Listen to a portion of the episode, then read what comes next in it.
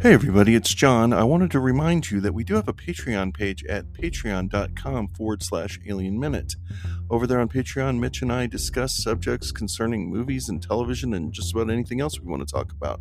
So uh, if you want to come over there, you can subscribe for $2 a month for one episode or $5 a month for every episode at patreon.com forward slash alien minute. Thank you.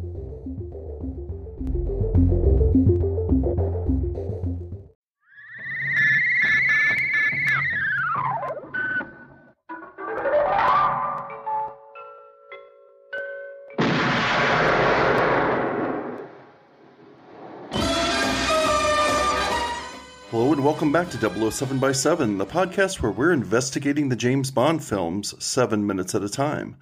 I'm John Ingle. And I'm Mitch Bryan. And today we're looking at minutes 77 through 84, which begin with Bond turning away from the guards only to receive a warning shot at his feet and ends with a mysterious figure standing over unconscious Bond in bed.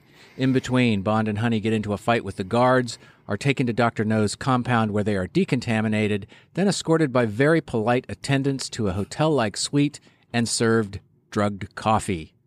And today we're joined by our good friend of the show, Todd Norris, cinematographer, filmmaker, uh, movie geek. The, the list is endless. How are you? I'm great. Thanks, guys. Thanks for having me on here. It's good to uh, good to be back. I think the last time we were all together, we were talking about Close Encounters of the Third Kind. So now we're uh, moving into James Bond land, and I'm happy. Yeah, I think that, that um, that's available still on our Patreon. If you haven't heard uh, the three of us go after Close Encounters, which is Todd's favorite movie. So he came in loaded for bear. He's mm-hmm. got lots of amazing stuff on that commentary. So I highly recommend it. Um, do you? What's your relationship with James Bond? Do you remember your first James Bond f- film or? Yeah, I do remember my first James Bond movie, and actually, I'm going to split it into two. Uh, the first first run James Bond movie I saw was The Spy Who Loved Me. And uh, for those of us who live in Kansas City, I saw it at the Midland Theater in the middle sized theater across the way from the big theater, the one that was across from the concession stand. So, uh, you know, I guess it wasn't cool enough to be in the big theater. I, I wonder what was in the big theater at that time. But um, so that one was fine. You know, and I think for somebody my age, it was a big hit um, even though it was deviating from, you know, it didn't have the John Barry score and it had corny stuff like Jaws, even though that was cool, you know. But um, so my first experience with Bond was Roger Moore, sort of the mid level James Bond. But about a year or so later, um, I was living on the plaza in Kansas City, and it was walking distance from the old Bijou Theater. And this shows you the difference in time, you know, in terms of what kids could get away with. But uh, my parents would give me money to like go see a movie, and I would walk to Westport to the Bijou by myself, and I saw Goldfinger uh, by myself, and uh, it blew me away. Like it really did. And so that was the movie that started my love affair with James Bond was seeing Goldfinger at the Bijou and seeing, wow, this Sean Connery guy is way cooler than Roger Moore. uh, and this movie's just more interesting and more fun. Um, so yeah, that's my story. It's a good story because anytime Goldfinger blows people's minds, I understand that. You know. I, I oh yeah, I mean, just way. sitting there as a kid and him dropping that thing in the bathtub at the beginning, and and you know, shocking. I was like, oh. The the release date for The Spy Who Loved Me is August third, nineteen seventy seven. So we might be able to guess what was in the other theater. Oh boy, yeah, mm, yeah. Uh, I'm thinking oh. Star Wars was still dominating what? the screen. I imagine. But Star Wars was not at the Midland. Uh, really? Remember, it was at the Glenwood yeah. and the Antioch. Remember the Antioch? It was in two theaters all summer long, only. The Antioch's where I saw it, but I didn't know mm-hmm. it was mm-hmm. only at two theaters. I was sure that. Well, August third, seventy seven. Then maybe close in, was Close Encounters in the big. Maybe, yeah, that'd be a good. I don't know. Wow, I didn't realize that. I knew that Glenwood had Star Wars for at least the first month or two. But uh, the Antiochs where I saw it, I didn't know that was it. I assumed yeah, it, it, was a big deal that in the fall they ended up releasing it to like the mall theaters finally after okay. months of it being exclusive to two theaters. Wow. Well, let's jump into these minutes. Um, we're we're still in the Wannsee Swamp, which was these mud flats that were found by the location scouts that they thought would be perfect for this burned out place where the dragon lives. And apparently, it was really smelly and awful and mosquito ridden. And, and Syd Cain and Bob Simmons, when they went to scout it, initially sank into the mud, according to them, like up to their chests almost. So they had to do some engineering and build a, a little road in the middle of all this swamp for that creature to. I'm being kind. That creature to come uh, attack them. Uh, but uh, this the death of Quarrel, I know Todd, you you we talked about when you watched Doctor No just a couple of months ago. I think the first thing you said to me was had to do with the death of Quarrel. Yeah. Um, so just to start off, Doctor No is one of the Bond films that I've actually seen the least. Um, which maybe is good for this podcast, you know, because it's fresh in my mind. I saw, and the only other time I ever saw it was on TV back when I was younger. Yeah, I think did ABC run Bond movies? I guess. Yeah, they yeah, did. Yeah, yeah. So it must have been one of those. So seeing it in 4K on television just recently was a huge leap in quality, and um, also since it wasn't very fresh in my memory, it was kind of like seeing it for the first time. And so, um, yeah, that moment where he he, he gets incinerated, right? Um, it just seemed so in terms of the the, uh, the the movie, the pacing of the movie, that this really horrifying death happened to a character that you had kind of gotten to know over the last few you know sequence or so, and then suddenly he's gone in a horrifying manner and then the movie just moves on and and doesn't really seem to ask for your empathy at all. It's just sort of like yeah he's dead. Now we're moving on. And it was just really shocking to me. Like i was i was a little bit scarred and the fact that the movie just kept on going was uh, that's why I, I, think I texted you. I'm like, what the hell just happened? Well, and I had a similar question when I saw Bond turn and walk away, and then you know they shoot at his feet and stop him, and I thought, well, what what is he doing? Like, why is he just turning and walking away from these guys? And then I looked in the book, and it sort of explains it a little better. It said Bond turned his back on the man and started walking away. He was going to see Quarrel's body. He had to say goodbye to it. There was the roar of a gun. A bullet kicked up sand close to his feet. Bond stopped and turned slowly round. Don't be nervous, he said. I'm going to take a look at, a man, at the man you've just murdered. I'll be back. The man lowered his gun, laughed harshly. Okay, enjoy yourself. Sorry we ain't got no wreath. Come back quick or we'll give the doll a toastin'. Two minutes. Bond walked on towards the smoking clump of bushes. He got there and looked down. His eyes and mouth winced. Yes, it had been just as he had visualized. Worse, he said softly, I'm sorry, Quarrel. He kicked into the ground and scooped up a handful of cool sand between his manacled hands and poured it over the remains of the eyes. Then he walked slowly back and stood beside the girl. So hmm. whether they filmed that, whether they took the time, I know that they had all sorts of weather problems and they were up against the gun shooting on these flats and they were obviously shooting day for night, so that has probably its own set of of uh, problems or things to be concerned about it the moment just isn't there, and it's really weird. Yeah, that's interesting to to see that in the book. At least that was acknowledged, and um, you would think that that moment. I don't know. They might have filmed that moment, but you're right. It could have just been a budgetary thing with the, the having to shoot day for night that they just glossed on past it. I would say if they shot it and cut it, then they really have gone too far with their undermining of Quarrel's character in my book. I mean, that's Todd. You haven't been here for this conversation, but it feels as though they were building a character with Quarrel in the film, and suddenly they shifted gears with him, and I, I feel like they cut the legs out from under him. Like he suddenly becomes the butt of jokes. He suddenly becomes kind of uh, fearful of things, and now they kill him unceremoniously, as you're saying. Had they given him uh, given I, I, don't know i don't even know if it would have fit at this point for bond to go over and do that i'd be like you were just like given the, you. I don't know. I never get the feeling that Bond really cares about Quarrel. Of course, in the books, it's different. We're building. Yeah. We built a character over multiple books in that case, so I don't know. Peter Hunt says he accelerated the editing during this sequence because they had so little footage, and so he figured he had to find a way to create momentum and make the mm.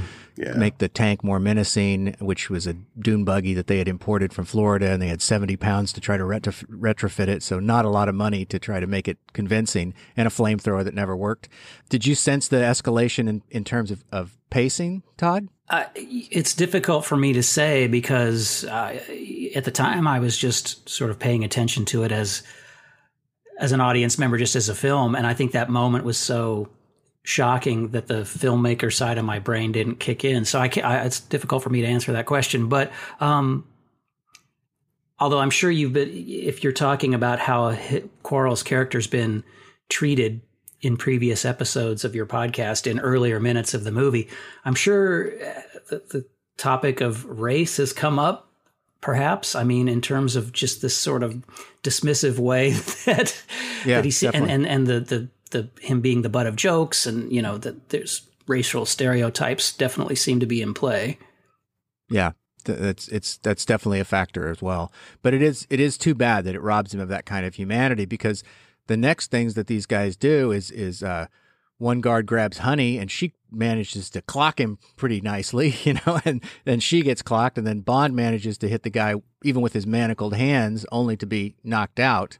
Um, which is a moment that I think Todd, you said something about, didn't you? That that that, oh, that shot. Yeah, there's you know there's this close up of the moment that he gets hit over the head by the guy with a, the shovel or the pick or whatever it is, and it's clearly like a studio insert shot because the lighting is just too nice and the framing is just too perfect and it doesn't quite match with the day for night footage from before. So and you just get used to that stuff when you watch old movies. Those like studio inserts that are that last a second that don't quite match up. Do you think the 4K made it easier to clock that shot? Oh, probably. Yeah, yeah, for sure.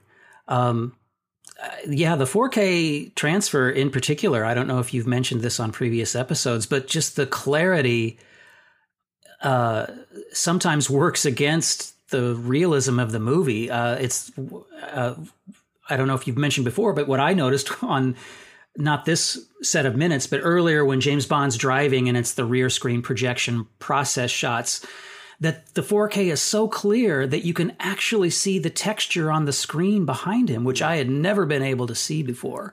Um, and so it's, you know, watching it either on television or even just Blu ray, which is 1080, I don't think you can really see the movie screen texture uh, of the rear screen projection. But this time around, I'm like, what the?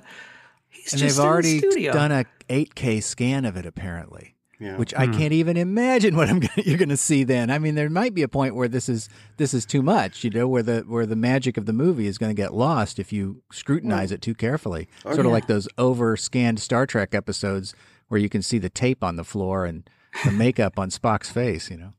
Aren't they aren't there a lot of people that say that even once you get to 8K you're almost beyond any kind of recognizable difference anyway that our eyes aren't necessarily equipped to see that much clarity in, on a screen. That there's is the difference that much? I mean, I wonder.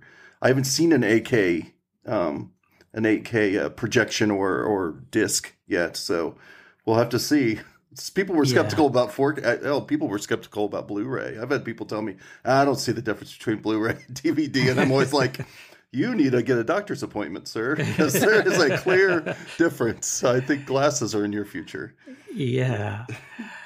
Yeah, that's a whole technical road that uh, you know I, I think that would be boring to go down. But the short answer is, I think you know 4K in my mind for move for older movies is is probably the limit, and it may even be too much. But um, it's partly because again there might be that kind of detail in a 35 millimeter frame. If you look at that frame, you can scan it at higher and higher resolutions, and you'll get more out of it. But the fact is, when you saw it. Th- projected theatrically, for one thing, it was a print, not off the original negative, that is lossy in terms of resolution, but also the gate weave and everything actually lowers the resolution. So what we were used to seeing projected on the screen, uh, even in, you know in the first week of a pristine uh, presentation, there's limits to the resolution that you would see on a screen. So this idea that we're getting closer to the theatrical presentation of it. No, we've already moved past that and we're seeing detail now that was never seen in the theatrical projection. So, you know, 8K probably seems a little uh, like marketing BS that's yeah. not really going to present us with anything new. Well, I do want to. Um, Mitch already mentioned it, but I do want to give it up for Honey here. I'm really glad to see her um, sticking up for herself again. I sticking up like, for James Bond and sticking up for James Bond, or sticking up just I don't know, having some guts, having some gumption here. It really, again, though, c- c- harkens back to our hands to the mouth shock of earlier. It just doesn't work. And this makes it work even less. Every time she does something assertive or shows us that she's able to take care of herself, it becomes less and less uh, understandable to me why she would be so shocked by Bond killing that guard earlier. Um, not to take, not to punch backwards in time to another minute that I already took took umbrage with once, but uh, I'm saying this is positive. This is good. I like honey, this honey, much better than that honey. So, Todd, do you want to talk about this day for night that we're looking at just for a second? Yeah. Uh, so the first scene in our minutes here uh, are supposed to be taking place at night, but it's pretty clear that they shot this uh, in the daytime. Um, looking at it, most likely they shot it actually late in the day when maybe the or it was, it was possibly it was overcast. But um, but the technique of day for night is uh, was much more prevalent in older movies than it is today. But the idea is, of course, that you um, shoot a night scene actually in the daytime, and you use uh, a filter over the lens, uh, a neutral density slash blue filter that cuts the exposure in and creates a sense of contrast in such a way that it looks like night. Now, there's there can be very bad day for night. Uh, you know, it's a it's a technique that is a, requires a little bit of imagination on the audience's part in the first place. I don't think anybody's really ever convinced. But if it's not done right, it can look really terrible. Um, this scene uh, looks like that there might be one actual movie light that is creating something uh, that might be, you know, moonlight or whatever. So it's not 100% day for night, but that's the idea. It may have been to their advantage that the weather was so lousy once they got to this stuff because it was overcast and and there's a weird wind that you can see rippling across some of the water ponds and that might have actually helped even it out a little bit and they might have had to even add some light as you yeah, said. and what it looks like they're doing too on a lot of these shots is that there might be a graduated filter so that the top of the screen is actually a little bit darker than the bottom so that it implies the sense of the sky being darker. Um, it looks a little fake um, but you know it, it does the job. The, it's funny the only thing the only movie that pops into my head that's a fairly current movie that used day for night was um, Mad Max Fury Road. That whole sequence. Now, granted, they were using a ton of uh, post production color grading to get that day for night, but basically they shot that whole sequence in Fury Road uh, where they're in that kind of wasteland, or, or where yeah. that one guy, the the old guy that gets his uh, his eyes shot out or whatever, you know. Mm-hmm. So there, that's sort of a variation on day for night. It reminded me of that scene in Apocalypse Now where they find the tiger and they're and that's day for night for sure. It's yeah, it this weird blue tint to it, but I, I don't think they shot that at night. I, I no, shocked. Yeah, and it, it, makes it surreal. The the technique on the Apocalypse Now shot where the tiger attacks is to shoot. Um, I think they shot without an 85 filter like they used. I could be getting this wrong, but I think they used tungsten balanced film and they didn't put the uh, filter on that for daylight. So of course, all the sunlight shifts very, very blue and gives it a, a twilight slash night sense. I did find the one uh, shot coming up that was day to night of the tank coming along the side of the um, bauxite mine to be a really convincing day for night shot. I thought that was a really beautiful shot, and there was that one light, the phys- uh, practical light that was seemed to be brighter than everything, and it sort of sold the the gimmick of it being day for night. Yeah, you know, it sold it so well that I guess I'm just looking at it now and realizing that you're that you're probably right that it is a day for night shot. It didn't occur to me. It's perfect. Um, that same shot, if if it's the one that I think you're talking about, where there's these guys with guns. Uh, yeah, yeah. Uh, that reminded me very much of like I think you know Steven Spielberg grew up in this sort of era of movies, and that shot looks like something out of uh, the third act of Raiders of the Lost Ark. You know, with the the Nazis at the sub submarine yeah. camp on the island. There's just something about the framing of those shots that Spielberg has ripped off for a lot of his movies when there's you know soldiers involved. I was going to say on the subject of day for night, I, I just want to say from my personal experience, uh, until somebody told me that that was a thing, I never thought about it once in my life. In my mind, it was just always really late at night, aka sunrise. Like we were about to, day was about to break, and it never was a problem to me because I thought that would have perfectly appropriate time for any of this to be happening. And and we all understand movie time. How often is it daytime and then nighttime and it doesn't make any sense? Like how many hours just passed when they walked from one place to another? I don't know. Doesn't matter because it's movie time. So until somebody actually explained day for night to me, I just assumed it was almost morning in every movie, you know? And I think the quality I think that's probably the choice that Miller made with Fury Road um, was probably a nostalgic choice. I think that some people like sometimes I kind of like to see old techniques used yeah. in this way, and yeah. um, in the in the case then in the particular from a practical point of view, uh, the case of the of the vehicle coming up that driveway and entering the fort, I think it is morning. I think I think it is morning now. I think once they get to the base. I mean, we're going to see later in the minutes they're talking about breakfast and so on. I think that now it really you're right. That's part true. of the convincing nature of it has to do with the fact. Well, yeah, it's daybreak now but it's it's a great shot. Not to not to take away from what you're saying about that. Yeah, you know, uh, to put day for night to bed, I think you know it uh, began in black and white cinematography, and I think you can sell that illusion much more in black and white than you can in color. And when you think of color day for night, that started to really happen more in the 60s as more and more films became color. And there's a different kind of nostalgia I get when I think of 60s Day for Night, kind of like this, is where it's not quite as convincing. And, you know, movie lighting in the 60s in general was a little artificial. It was in that kind of nether zone when cinematography, where they were worried about movies being able to translate well, translate well when they go to television or to the drive-ins. So the artistry of cinematography seemed to kind of wane in the 60s and the day for night cinematography kind of got a little lazy in a lot of 60s movies too and then it went away in the 70s pretty much where when film stocks got more light sensitive and i think just um, you know the cinematographers from the the new film schools just started to do to light night in a different way it gives the whole movie this fantasy edge i think uh, and that may be partially nostalgia and it may be partially having to do with the content. But I think that, Todd, you're here f- for what I think is an auspicious moment in the movie.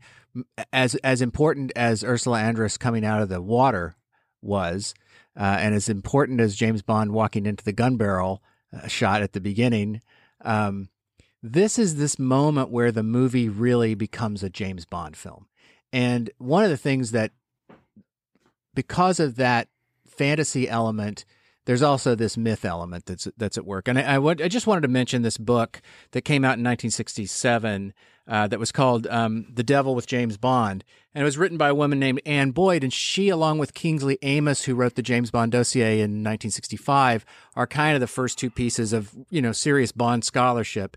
I just want to read something from the uh, preface of this book. Um, it's somewhat ironic to admit that this book is the result of having gone to see the movie Goldfinger last year as a break between semesters in my work as a graduate student at Drew University. What had begun as an evening's relaxation to celebrate having completed two seminar reports soon resulted in months of freelance research, all because my initial reaction to the movie was that James Bond was like a modern version of a knight. Since I was anxious to compare the contemporary adventures of Secret Agent 007 with the various aspects of medieval knighthood, I began buying and rereading the Fleming books in chronological order. And so she puts forth this whole book about reading these Bond films as tales of knights and damsels, and in this particular case, dragons. Uh, and so, as much as we've been trashing this poor dragon buggy, I would like to submit that if we look at this mythologically, if we look at it in terms of this metaphor of the damsel and the medieval knight, and now we're moving into the fantastic castle of the you know the evil baron or the evil doctor. Um, it all kind of makes sense, and this is where the movie, foreshadowed by that wonderful set with Professor Dent and the spider, uh, this is where the movie just kicks into gear of the fantastical world of James Bond. And this is, I think, probably what most people expect from James Bond. This kind of slightly fantasy, slightly science fiction, slightly futuristic wonderment that comes over you, largely aided by Ken Adams' production design. But um, so I think this is when the movie turns into something really special. Well, I want to say two things about that. Um, one is it hadn't occurred to me that we were trashing the dragon itself because maybe we haven't talked about it as its own like as a vehicle. We've never once talked about it. We've just kind of no, talked about the ridiculous the idea. Right. We're talking about the ridiculousness of believing it's a physical dragon. We're not trashing right. the thing. And that's where my problem really lies everything you're saying and, and that's said in that book makes sense if in regards to this dragon it doesn't have to be nobody has to say it's a real dragon though for that to work but um secondly my biggest note for today's episode is exactly that mitch this is the part i think you know i imagine we're recording these in advance and we haven't had all the episodes come out as we're recording and we haven't had any sort of negative comment yet but i imagine some people are thinking that I don't like this movie. I think I've been very negative. At the beginning, I was okay, and then I think the middle part of this movie bothers me a little bit. And sorry, it's never been one of my favorites. It's one of my it's my second least favorite Sean Connery movie, um, Bond movie. But at this point, I love the movie. From this point on, this is top top notch Bond to me. And it's funny that, that it's because I think that that you're right, Mitch. Uh, this is what I'm looking for. I have expectations from James Bond, and this starts to meet them. Where before it does it, before it feels like some filmmakers who didn't quite know what they were doing yet, meandering around trying to figure it out. Where here, as soon as they enter this layer, I'm like, I know where I'm at, and you guys seem to know what you're doing. Not everything's perfect about it, but I'm with you, Mitch. I was just basically saying I concur. This is the point where I think James Bond is really born. For- and what's so interesting is that in the book we have a whole little sequence where they are riding inside of the dragon to to to be deposited at Doctor No's place. Not in the movie. We get that one transitional shot uh, that we just described outside the bauxite mine with the dragon driving by the guards and everything, and then we are now back on Pinewood.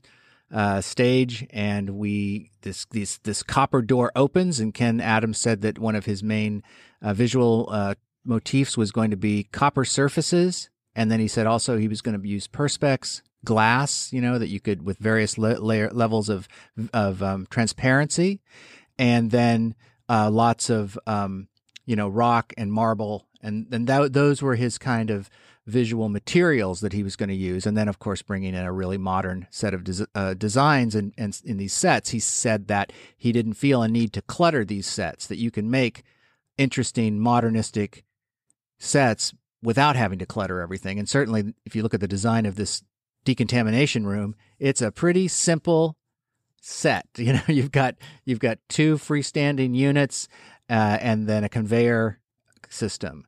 Uh, but as they walk into this place, we've got a really nice master shot that moves us through that space elegantly and in fact finds a resting spot with another one of those guards uh, forming the foreground frame right in that blue outfit. Yeah, it's uh, and it's, like, another thing that Steven Spielberg ripped off. You know, where you've got a guard in the foreground on the right side of the frame to di- redirect. You know, if your eyes want to drift off to the side of the frame, you're met with this intimidating thing in the foreground. Um, so not only is it compositional balance, but it, it's also reinforcing the idea of being trapped. Um, but this sequence is definitely what made me want to pick these minutes to talk to you guys about because um, you know this is the kind of stuff i like to shoot and this is the stuff that resonates with me these cool modern architecture big sets with tracking shots that reveal technology and and the bad guys and so this is probably a good time to bring up cinematographer ted moore which is probably one of the things that you wanted me to talk about and um, you know, I didn't know a whole lot about this guy before uh, watching this, but Ted Moore uh, uh, shot this, and he shot uh, several other James Bond movies, uh, including From Russia with Love and Thunderball. Um, I'm forgetting which ones. I think the last one that he did on his own was Live and Let Die, and he did a little bit of Man with Golden Gun, but he got ill, and and uh, Oswald Morris took over. Um, but he's he was born in South Africa, and um, one of his distinctions is that he won the Oscar for Man for All Seasons, and so he was the first South African ever to win an Oscar. Um, so that's one of his, you know, one of his unique things about him. But for me personally, what I found interesting when I was looking at his IMDb list of movies that he shot was that he also shot The Golden Voyage of Sinbad and Sinbad and the Eye of the Tiger. So those were two of the films that I saw as a kid that really made me fall in love with movies. And there's a shot of him that I saw on the internet of him with Ray Harryhausen, uh, you know, with a little tabletop of stop motion miniatures and stuff. So uh, suddenly Ted Moore is super cool, uh, be- not only because of James Bond, but because of the Sinbad movies that he shot. I wonder if he shot Gold. I wonder who was the DP on that. Did you notice whether he was listed on there? Which was the Peter Hunt movie that Roger Moore starred in that was shot in South Africa. Oh, and I, I, know they used a lot of Bond. Syd Cain was a production designer. I just can't remember who the who the DP was, but it, it just yeah. popped into my head. I'm um, not sure, but I do know that he did work with director Terrence Young before Doctor No on a movie, interestingly titled "No Time to Die." wow! but it was retitled in the United States as Tank Force, but uh, the British title was "No Time to Die." So now, when the new James Bond movie comes out, I think we should just all start calling it Tank Force. That'll be great. Let's hope there's a tank in it. um, oh, but what's interesting too is that he started as a camera operator and worked his way up. And one of the mo- movies that Ted Moore worked on was The African Queen. He was the camera operator on that. And the cinematographer on that movie was Jack Cardiff, who is one of my heroes. Um, he's known as really one of the pioneers of Technicolor, and he shot all those Powell Pressburger movies like The Red Shoes and um, uh, oh, what's the one that I'm uh, Black, Black Narcissus? Narcissus? Yeah, yeah. Anyway, he's amazing.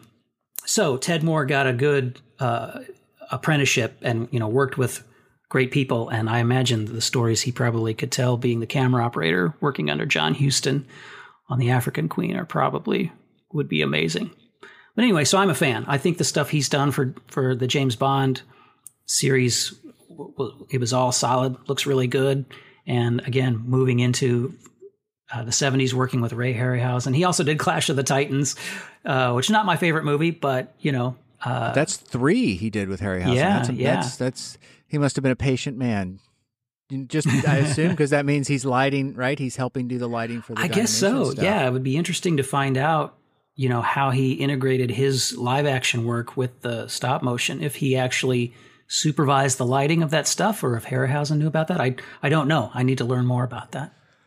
Uh, did you notice at the beginning of this shot when they're bringing Bond into the room, behind them that rust-covered wall matches the overall color of the bauxite mine, and I just think it's really a very subtle way to link us to the stuff that was shot on location now that we're in the soundstage. Yeah there's a lot of nice subtle little hints at where you know geographical hints, geological hints through this whole group of minutes just to kind of orient us. Uh, maybe they're not that subtle, some of them, but uh, in order to orient us and let us know where we are, we never feel like we don't know where we are. There is no real establishing shot here, right? You know, we don't. No. We just get that. No, we just get that one pull in from of the dragon, and it kind of gives you an idea because we have seen a long walkway that um, didn't didn't walk down when he got here when he right. arrived and so on. That same space. Enough. It's the same mm-hmm. place where they drove through. Yep. Did you notice that one of those guards seems to finally we finally get a Jamaican accent? Yeah. He says yeah. he was contaminated and I thought, wow, you know, hey, this is like Jamaican. this guy's got a better he's got a better Jamaican accent than the guys in Jamaica. but yeah, we have quite we have a, quite a combination of people in this room. Um, because we have the Jamaican gentleman that that welcomes them, you know. Uh, we have a very British woman at the end of the decontamination segment. But the guy who's the foreman, do you guys know who that is? The guy who's the no, but he's Asian, right? He's actually Yeah, got an name- Asian actor. well, he's he's he's personally from South uh, South America, but he's of Chinese descent, and his name is Anthony Chinn, uh, uh, the actor, and he played Mohan, the bartender in Marion Ravenwood's bar in Raiders of the Lost Ark. We've already been talking about. Ah. Um, so Wow. That was Hold a little discovery. I was like, I wonder who this guy I want is. to and peek at this close up now and see if I can tell if that's who that is. you only get the one really good look at him in Raiders, right? He's going out the door and he turns back and she yells Mohan something something in Nepalese. Yeah. Yeah, and then he turns and looks at her, and then she cl- then he closes the door. So that's his. I think uh, he's probably there in the drinking contest somewhere, but I'm not sure. Interesting. But that's him. Wow, cool. Uh, I do want to say, you know, the, Ken Adam's set design is really great on this, and I, I, I want to give props to director Terrence Young and to Ted Moore because um, you can tell that they shot this scene, the decontamination scene, very economically. You know, there's this real sense when you look at the coverage of the scene that they the camera placement was sort of meant for speed. You know, there's not a lot of reverses. You know, you're not seeing areas of the set that would require a total turnaround or to moving in a set wall. It's very economical. But at the same time, it's also perfect. Like, you know, there's what else do you need to see? That original establishing tracking shot pullback that we just talked about. And then every sort of subsequent insert and just kind of mo- the conveyor belt move down the line as uh, Honey and Bond are being showered off. Um, it's kind of all you need to know. And um, I just think it looks great. It, it's, I do, it's just funny, just on a nothing to do with cinematography, but it's interesting how um, a decontamination scene can also be this kind of titillating moment. You know, not not only with Ursula Andress, but with Sean Connery. You know, you get this this great kind of showering, lathering kind of going on. so And then we get to watch him take his clothes off. Uh, so we don't see her take her clothes off. So that's very shrewd. You know, Right. they'll show us what we can watch because by the time he gets back over to the conveyor, she's already on and moving along. And then we've got that kind of perspex glass that uh, Ken Adam was talking about, n- just not letting us see anything except their silhouettes. But it's definitely there for for titillation Yeah, you're you're definitely. So there's the what does the red sign say? Oh, I can't remember. There's a red sign in front of them as they're going across, or red lit up, oh, says- it just says active, and then to the it's right, blinking. th- to the right, there's an equally sized area that seems to be glass. And I'll, I guarantee you, 99% of people are looking, trying to look there. That's where they're. That's why I can't remember what They- the sign said. right. They think they think despite the fact you can't see anything through there, I guarantee you still think you maybe can. or at least especially if you're a 14-year-old boy watching Well, this that's going to you know? get really put to the test in just a few seconds Yeah, when we get to the yeah. end, and we'll get there. Um, Oh, right. I do I do want to talk about that shower. the shower, okay? Probably a very novel concept for the time, right? This idea that they're oh, they're contaminated with radiation.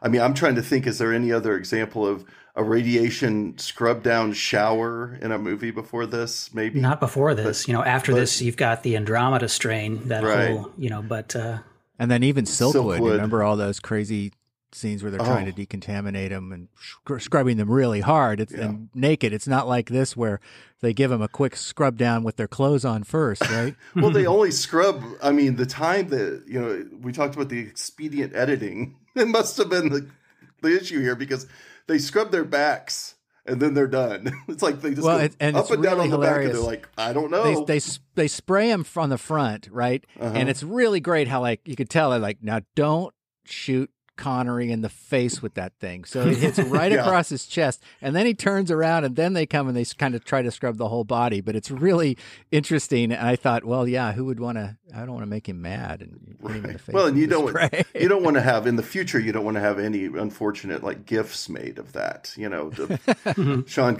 I mean, that could be really t- overly suggestive, but um, the the yeah, it's the, the strangest scene. It's not, but like I was saying, it's a novel concept for the time. I would think, even though it looks silly to us now because we've had the ultra realistic version of it in Silkwood and so Or on. the Total Recall version of it too, where they're you know where they're on the conveyor and you're you're oh, you're- sure. it's like an Oh, X-ray right. machine. Right, I think Oh. about that as well. Yeah. Uh, but we do when we get to the end. It's pretty clear that Ursula Andress has a, a nude body stocking on. If you look closely, I don't think uh, it's even nude, is it? It's like dark brown.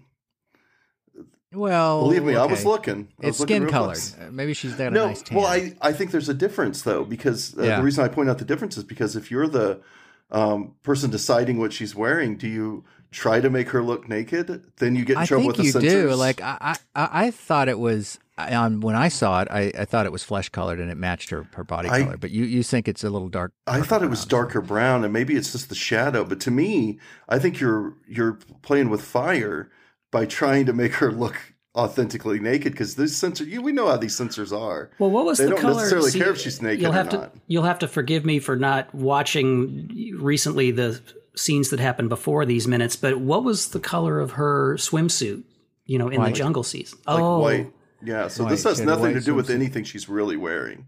No, it's faking. It's supposed to disguise the fact. It's supposed to make her look naked. See, I wasn't sure. You know, obviously, I I did kind of pause that and see like what's going on there, but I just thought that maybe it was her swimsuit. But uh, No. you're probably I, right. I think it's it just the. the, f- I think you see it better on the 4K transfer than when you see the movie. Mhm. Probably the way it really looked in the theaters. It was probably a lot more convincing. I would think. Well, yeah, and I was watching on my computer on our files, whatever that is. I don't know what. Uh, so maybe you're right, Mitch. Maybe if I watched it in 4K, it would be more flesh colored. I don't know. It just didn't look like it to me, and I thought, well, that's probably a good idea because if you're watching on film in the theater, it goes by in a flash. Uh, but the, but the censors watched it and, and and they might be convinced she's naked, and the, the, you could say, "Oh no, she's not." Well, if I was convinced, then that's that's the way the censors were back then, you know, um, and Yeah, have been. be. I don't know. So Could be. D- uh, did you notice the color of the bathrobes? Are they, blue? totally match the color of his trousers and his in his uh, Munsingwear shirt before. it's a theme. Oh, yeah. It's a theme It's for a, the color. It's that color. Yeah. yeah. Uh, I did want to bring up there's a, a close up, for lack of a better word, of who you of Mohan from Raiders of the Lost Ark, uh, who I guess you know he's sort of the foreman of this room, and it's a on my minutes it's at like 249 but uh i want to i bring it up because there's this concept when you're when you're directing films very often you have to cheat things in shots. You have to scoot things around to make them look good in the frame. So, for instance, if you shoot a wide master shot, when you move into a certain angle, you may have to, you know, lift a desk up or scoot something over compared to where it was in real life in the in the original wide shot just to make it look right in the new angle. And there's this shot where it's if you cut between the wide shot and this one, it's really clear that they've moved a lot of stuff around. So the shot I'm looking at, he's sitting at the desk with the microphone and the controls, you know, his dials are on the left. And in the background behind him are a couple of the, uh, the guys in the red suits right by the copper door. But they've moved down much farther to the to the copper door than they were just in the shot before. And you can also tell they've adjusted the desk so that it's not quite parallel to the walls but the shot looks really cool because there's these leading lines right to the door. But yeah, but the, I'm like oh that's a cool shot. And then I'm like that desk is not where it was in the other shot. And those two guys have moved down farther. So anyway that happens all the time uh, to make the shots look good. And, and if you've probably watched that in movies to see how many times they cheat things, it would drive you insane because it's done all the time. Well, shall we move into the corridor from here through one of those copper vault-like doors? Uh, we we move into this rock-walled space, and Peter Hunt had made the observation that by using this kind of design, you create the sense of them being underground. And it's funny because we never seen an elevator. So unless there was an elevator that the dragon came down, uh, there is there is there is nothing to really suggest that they're going that they've moved underground except for the production design and so we come into this inter interim corridor with the cave walls and again these you know copper bank vault kinds of doors and it's starting to sell this moment there's no dialogue in this scene they're just fum- they're just putting their slippers on uh, but there's another visual element to this that Syd Cain actually uses in On Her Majesty's Secret Service in the underground ice cave, and that is this. Is it pink? What color is this? We call this a pink light, yeah, or pink a, or magenta or magenta, something. right? A magenta light. Uh, any thoughts about it? other than the fact that it looks like Star Trek? Uh, any other thoughts? Yeah, where... that was my that was my main thought that I mentioned to you the other night was that uh, I instantly thought of that episode of Star Trek called "What Are Little Girls Made Of?" You know, with Ted Cassidy and and you know the androids, and uh, and I think it's because they use the exact same colored gels on the cave set in Star Trek. So I don't know if that was a 1960s thing. You know, like if you're going to be in a, a cave, you have to light it this color or not. But um, it was a hip color. Mario Bava used that color yeah, a lot. That's true. That's true. I don't know if I could even come up with a practical reason. I mean, to say, is it suggesting some sort of nearby lava, or like I don't overhead? know why? are there overhead lights maybe that's that are that are tinted like this that it's that we're supposed to assume is casting that glow? Or are we just not supposed to think well, about it? Are we just in Fantasyland? I, I think we're just in Fantasyland. That's Yeah. what I mean. I just don't think there's any reason to Yeah, to I think, we're underground would Fantasyland. equal magenta. You know, mean, unless just looking at the scene, I can tell that the rocks are basically being top lit. You know, the, the magenta light is coming from above, and there's a, a key light hitting our actors in the face so that you see their shadows on that rock wall, and those shadows are magenta too. And, uh, you know, what I really like is just that nice reflection of them in that copper circular door. It's, you know, it's, it does the job. And and the fact that they don't say, uh, "Hand me your slipper. Here are your slippers, honey," or you know whatever. Like it's played. It's silent, and it's kind of great because it creates a tension.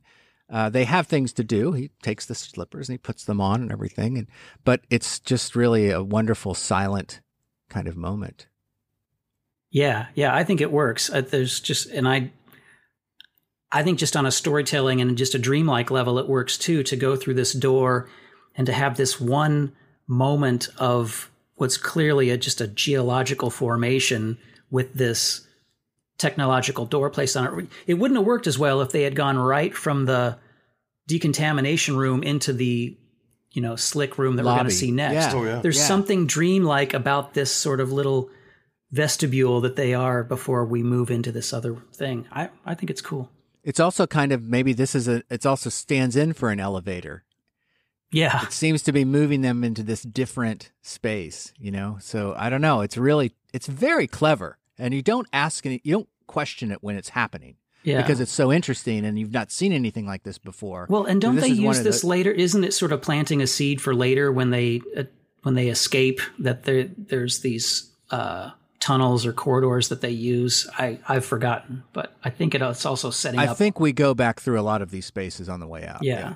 So in a way, it's just economic. You know, they're just planting these seeds to let you know, hey, these places exist, so that when they show up later, you know where you are. and then this bank vault door opens, and I sort of wonder if that's not. You know, we're now in another set, so we've moved that bank vault door to another set to repurpose it. You know, that's smart, economical, and then we move into this hotel lobby. So what uh, notable about this scene, um, and it's very familiar about this scene, is this concept of they're in danger. They've gone through this uh, very clinical routine. They've been taken prisoner. They've gone through this clinical routine where guys in suits are cleaning them and they're talking about the dangers of radiation. They move them through a cold corridor and then open up to very welcoming people, people that don't seem to be in the same world as the other people in this place, right?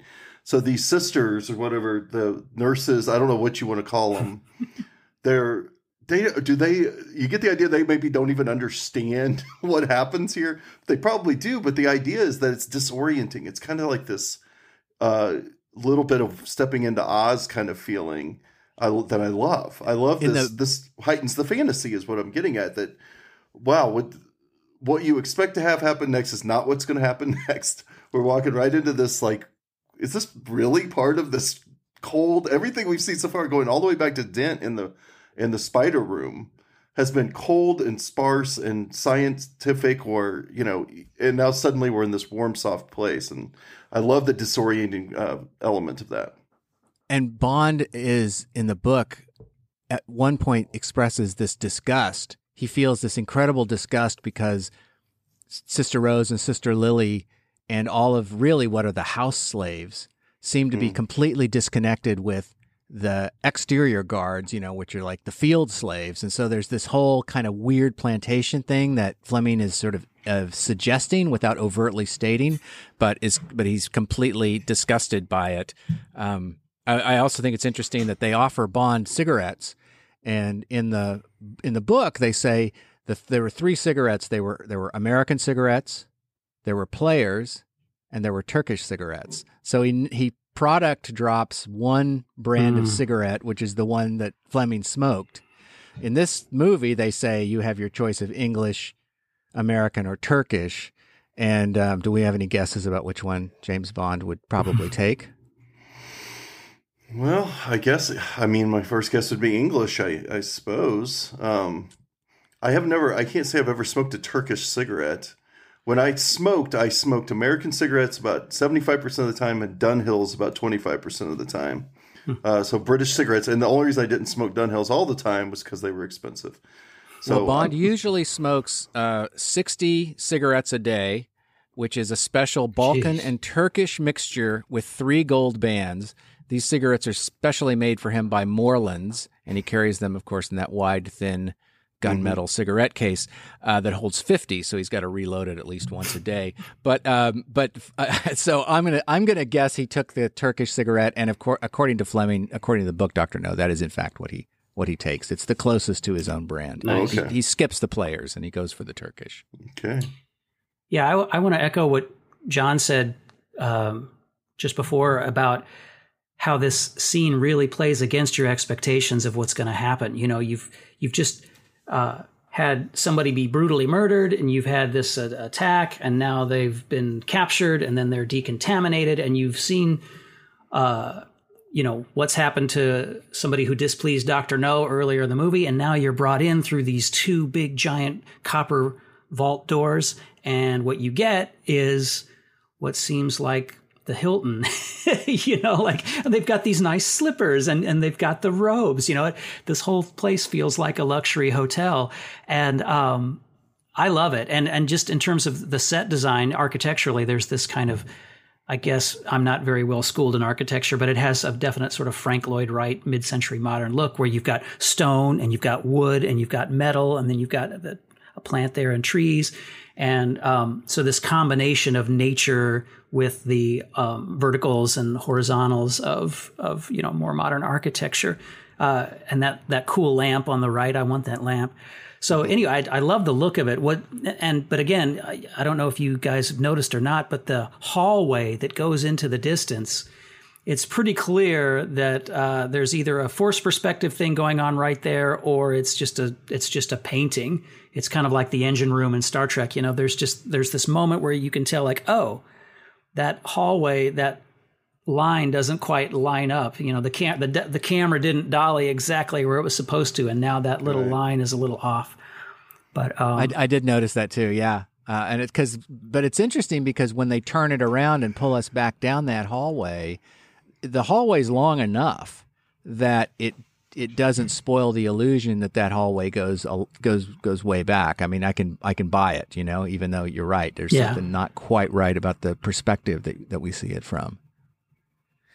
You know, and, the, and and this is again straight out of Fleming. He said it was the sort of reception room the largest American corporations have on the president's floor in their New York skyscrapers. It was of pleasant proportions, with about 20 feet square. The floor was close carpeted in the thickest wine red Wilton, and the walls and ceilings were painted a soft dove gray. So it's like the idea of this Hilton modern space uh, is is also in the book. So kudos to Fleming for for lighting the way to this really wonderfully incongruous environment. Yeah. So I wanted to I wanted to say something about the the scene we have the coffee scene we have before the before we get to how it concludes. Um, Right. So it- we've it- entered, we've come in, we've been brought into the room now. Oh wait, well, can I mention one more thing before we get down to the to the room? Yeah. Okay, so we uh we we get this first shot where they're brought in and the two sisters are there, and then we cut to a sort of, I guess you would call it a reverse, which is going to end up becoming this tracking shot that leads us to the room. But right on that cut, and they're both kind of like medium full shots. Um, I just I wanted to bring this up. James Bond and Honey's position in the frame on both shots is like to the millimeter exact so that when you do cut to that other shot um, they're in the exact same spots of the in the frame and i guess what makes me want to bring this up is that you know this was shot way before any kind of video assist existed and so uh, I, I just have to applaud the the rigor that either Ted Moore or whoever is responsible for this in terms of the placement in the frame. The the eye lines match like perfectly. And so all I can figure is that maybe you know, maybe they had Polaroids or something to take photographs of the setups. Either that or they just got lucky, but there's just this sense of precision that I as a camera operator I'm like intimidated by um, and I don't know if this is going to be interesting to anybody else other than than me, but there's just to think about like, you know, the the um, the concentration and the pre planning in terms of blocking and move and placing the camera and adjusting the height just so so that the eye lines match. I mean, that's that's a lot of work, especially with no video assist where you don't have anything to look at. So. Um, I haven't looked back at the rest of the movie to see if there's this kind of precision on the rest, but maybe that's a lost art. Maybe that was something that was done back in the day before video assist that, you know, that I just uh, don't know about. But anyway, it just struck my eye. It, is funny because the movie doesn't leap out at you as being this you know it's not like a Hitchcock film where you're where you're really conscious of the director you know and yet there is something that's that is precise about it it's more than workmanlike there's something that's really clearly artistic in the way that that this quadfecta of Peter Hunt Terrence Young, Ken Adam, and Ted Moore work together to to make this film so impressive. I can't wait to go back and look at that cut. I did not notice it, but I'm I'm really excited to look at it. So we get them down to the to the room there. We got a cart with coffee on it, and Bond decides to have a cup of coffee. They discuss breakfast and so on. Think What what do they discuss, John? breakfast. or breakfast. I believe they Oh, I discuss see. Breakfast. breakfast. I got you. Got you. and I thought, what is that is so weird because I've mean- heard British people read this on audiobooks and I've never heard anybody say breakfast. I know that the word is to you are breaking your fast. I That's know where it that- comes from. He's uh, the one that's right.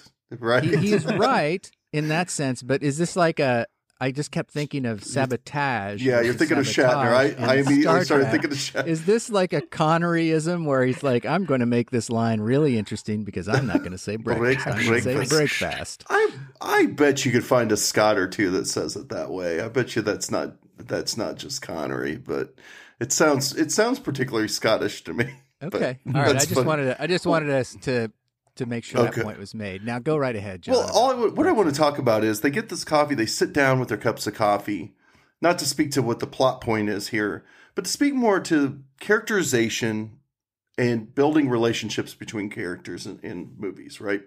So we've been, I've been mostly, and maybe other people have been critical of a few of the scenes between Connery and Andress earlier in the film. Particularly, we talked uh, with Kevin Wilmot about um, their walk and talk on the beach and whether it was necessary and whether it maybe undercut the urgency of the what was going on and maybe let's get to it uh, instead of having this little chat where we talk about well they're putting in a little work to try to build the characters and then we get the scene um, where they're washing off in the um, in the pool and we get the scene where I, that I do like where she tells the story about uh, the spider g- getting the spider to kill the man for her as we kind of concluded was the takeaway from that.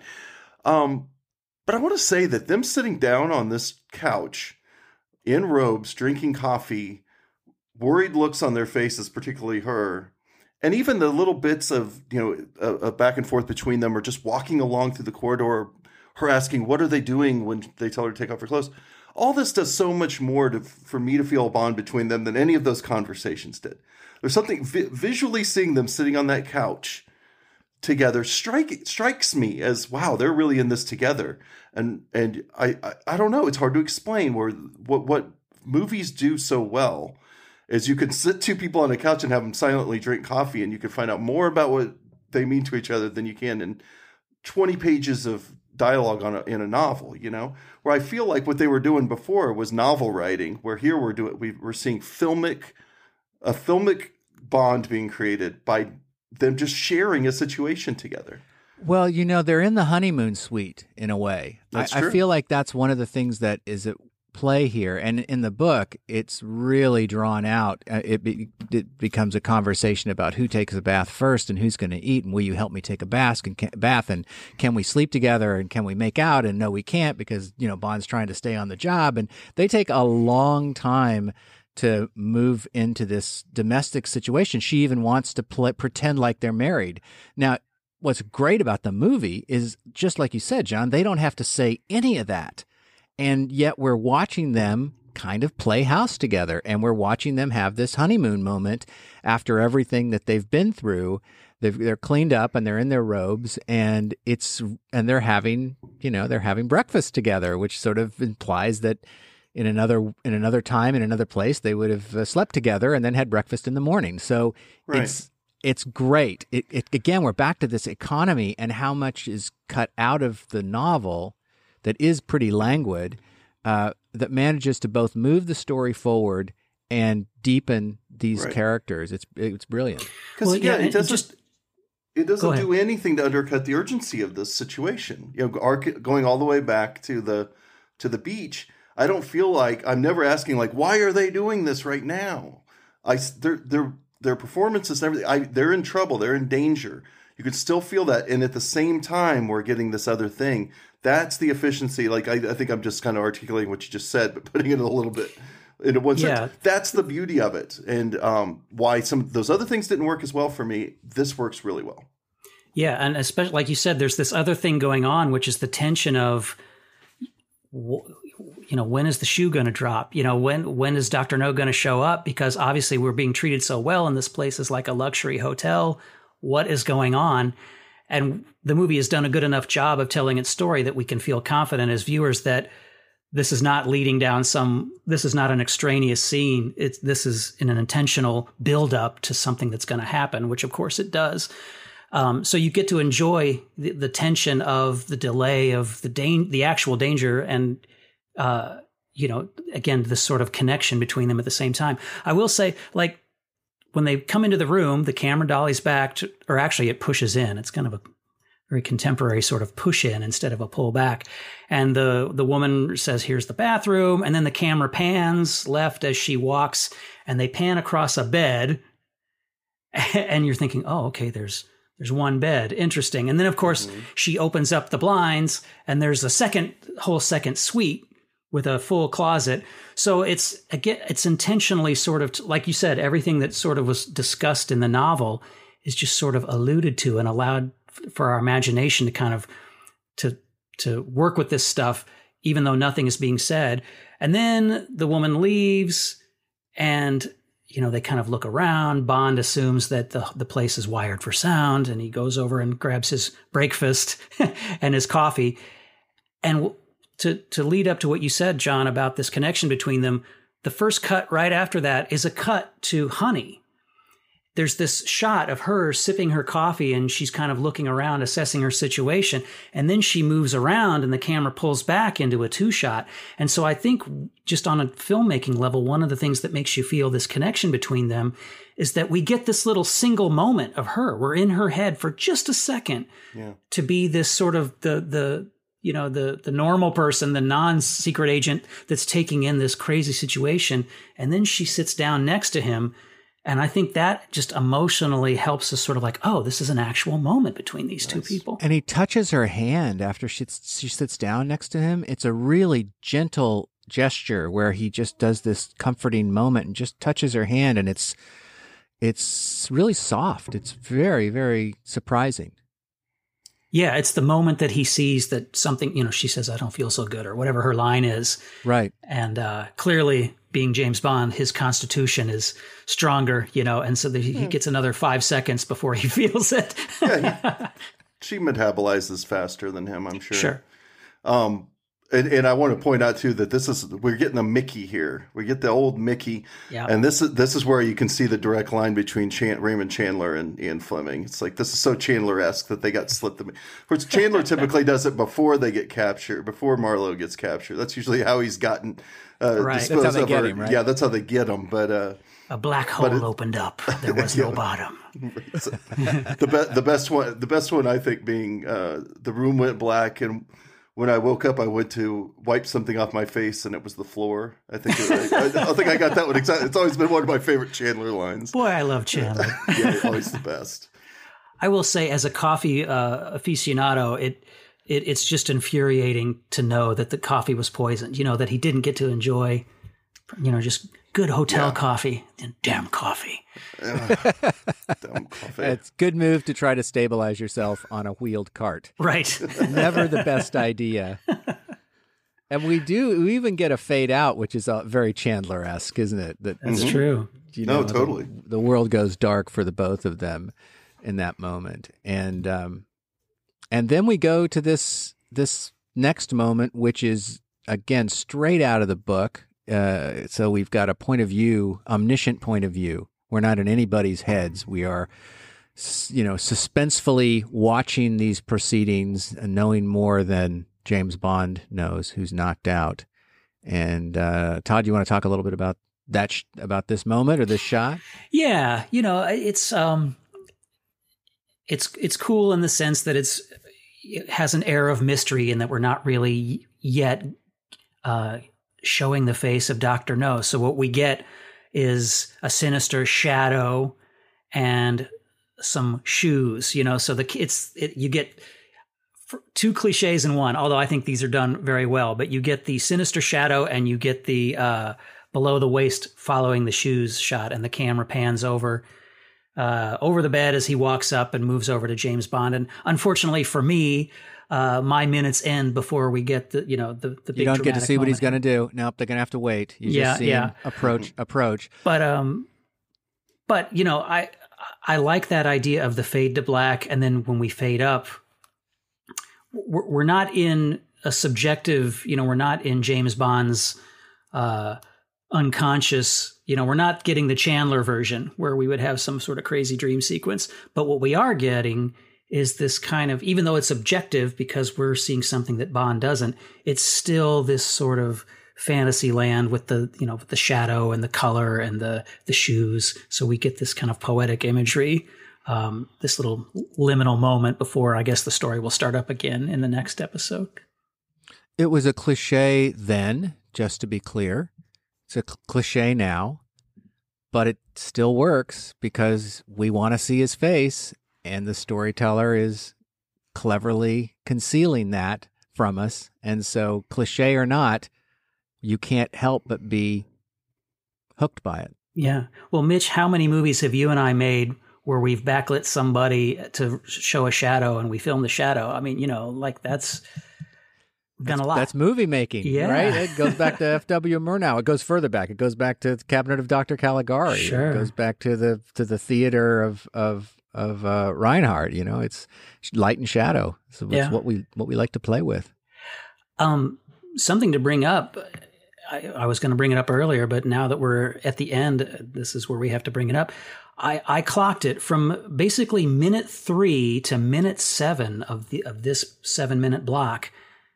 There are only seven shots. So from the shot where they go into the cave vestibule to this last shot, there are seven shots, and so that works out to an average of 32 seconds per shot, which for an action spy movie is that's just unheard of you know and of course a james bond movie today that would be literally impossible or that would be considered some sort of bravado stylistic use of slow cinema or something like that Yeah, you're right. You're right. Oh yeah, everybody uh, will talk about that oneer in at the beginning of Spectre. You know, like it's the big. Yeah. Sure, it's a big oneer, but yeah, if there is, you're right. That's a talked about things like what a daring choice by uh, Marc Forster or whatever. Yeah, right. You're but right. what's so fascinating too is that these movies are going to ultimately be recognized for the fast cutting, uh, w- with because the the seconds per shot rate increases in Goldfinger in a way that uh, is was new at the time. So Goldfinger is cut even more quickly.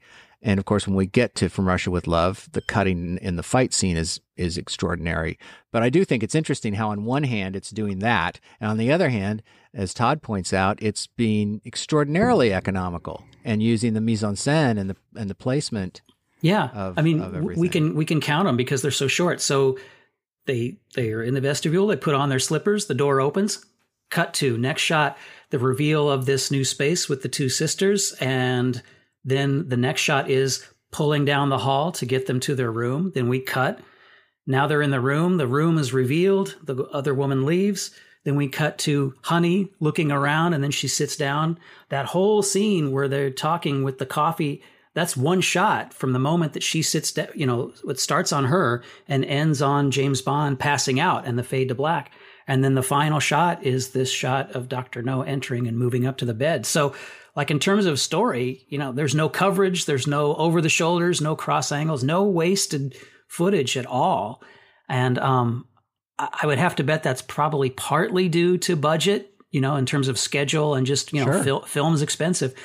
But at the end of the day, what you end up with is, is a very economical sequence here where you get, get moved through these spaces and I mean, what what do you need close-ups for, really? You know, like that's at this point in the story, it wouldn't really help anything because it's all about this new crazy space that they're in. So we get to actually hang back and watch it. And of course, in 4K, uh, you can actually see the expressions on their faces. So there's no need to punch in for these extraneous close-ups anyway. Well, John, do you have any final thoughts on this moment of Doctor No coming into the room? I don't, not really. Um, ready to talk about it next next week because we get the real we get the real deal. We get the real info next week. So, uh, ready to talk about it then. Todd, thanks so much for joining us. This has been, as always, enlightening and interesting and fun. And I hope you'll come back and join us for From Russia with Love when we do that. And hopefully another Patreon show. We got to find another movie yeah. to all get together and talk about. I'll definitely be back. This was great. Thanks for having me.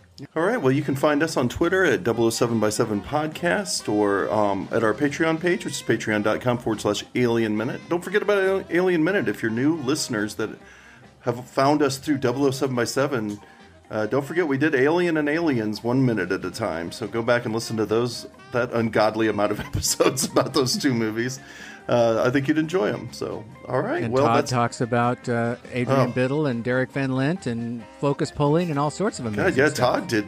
Todd did multiple yeah. episodes of both Talked about shows. So anamorphic and uh, mm. soft '70s lighting, and yeah. yeah, yeah.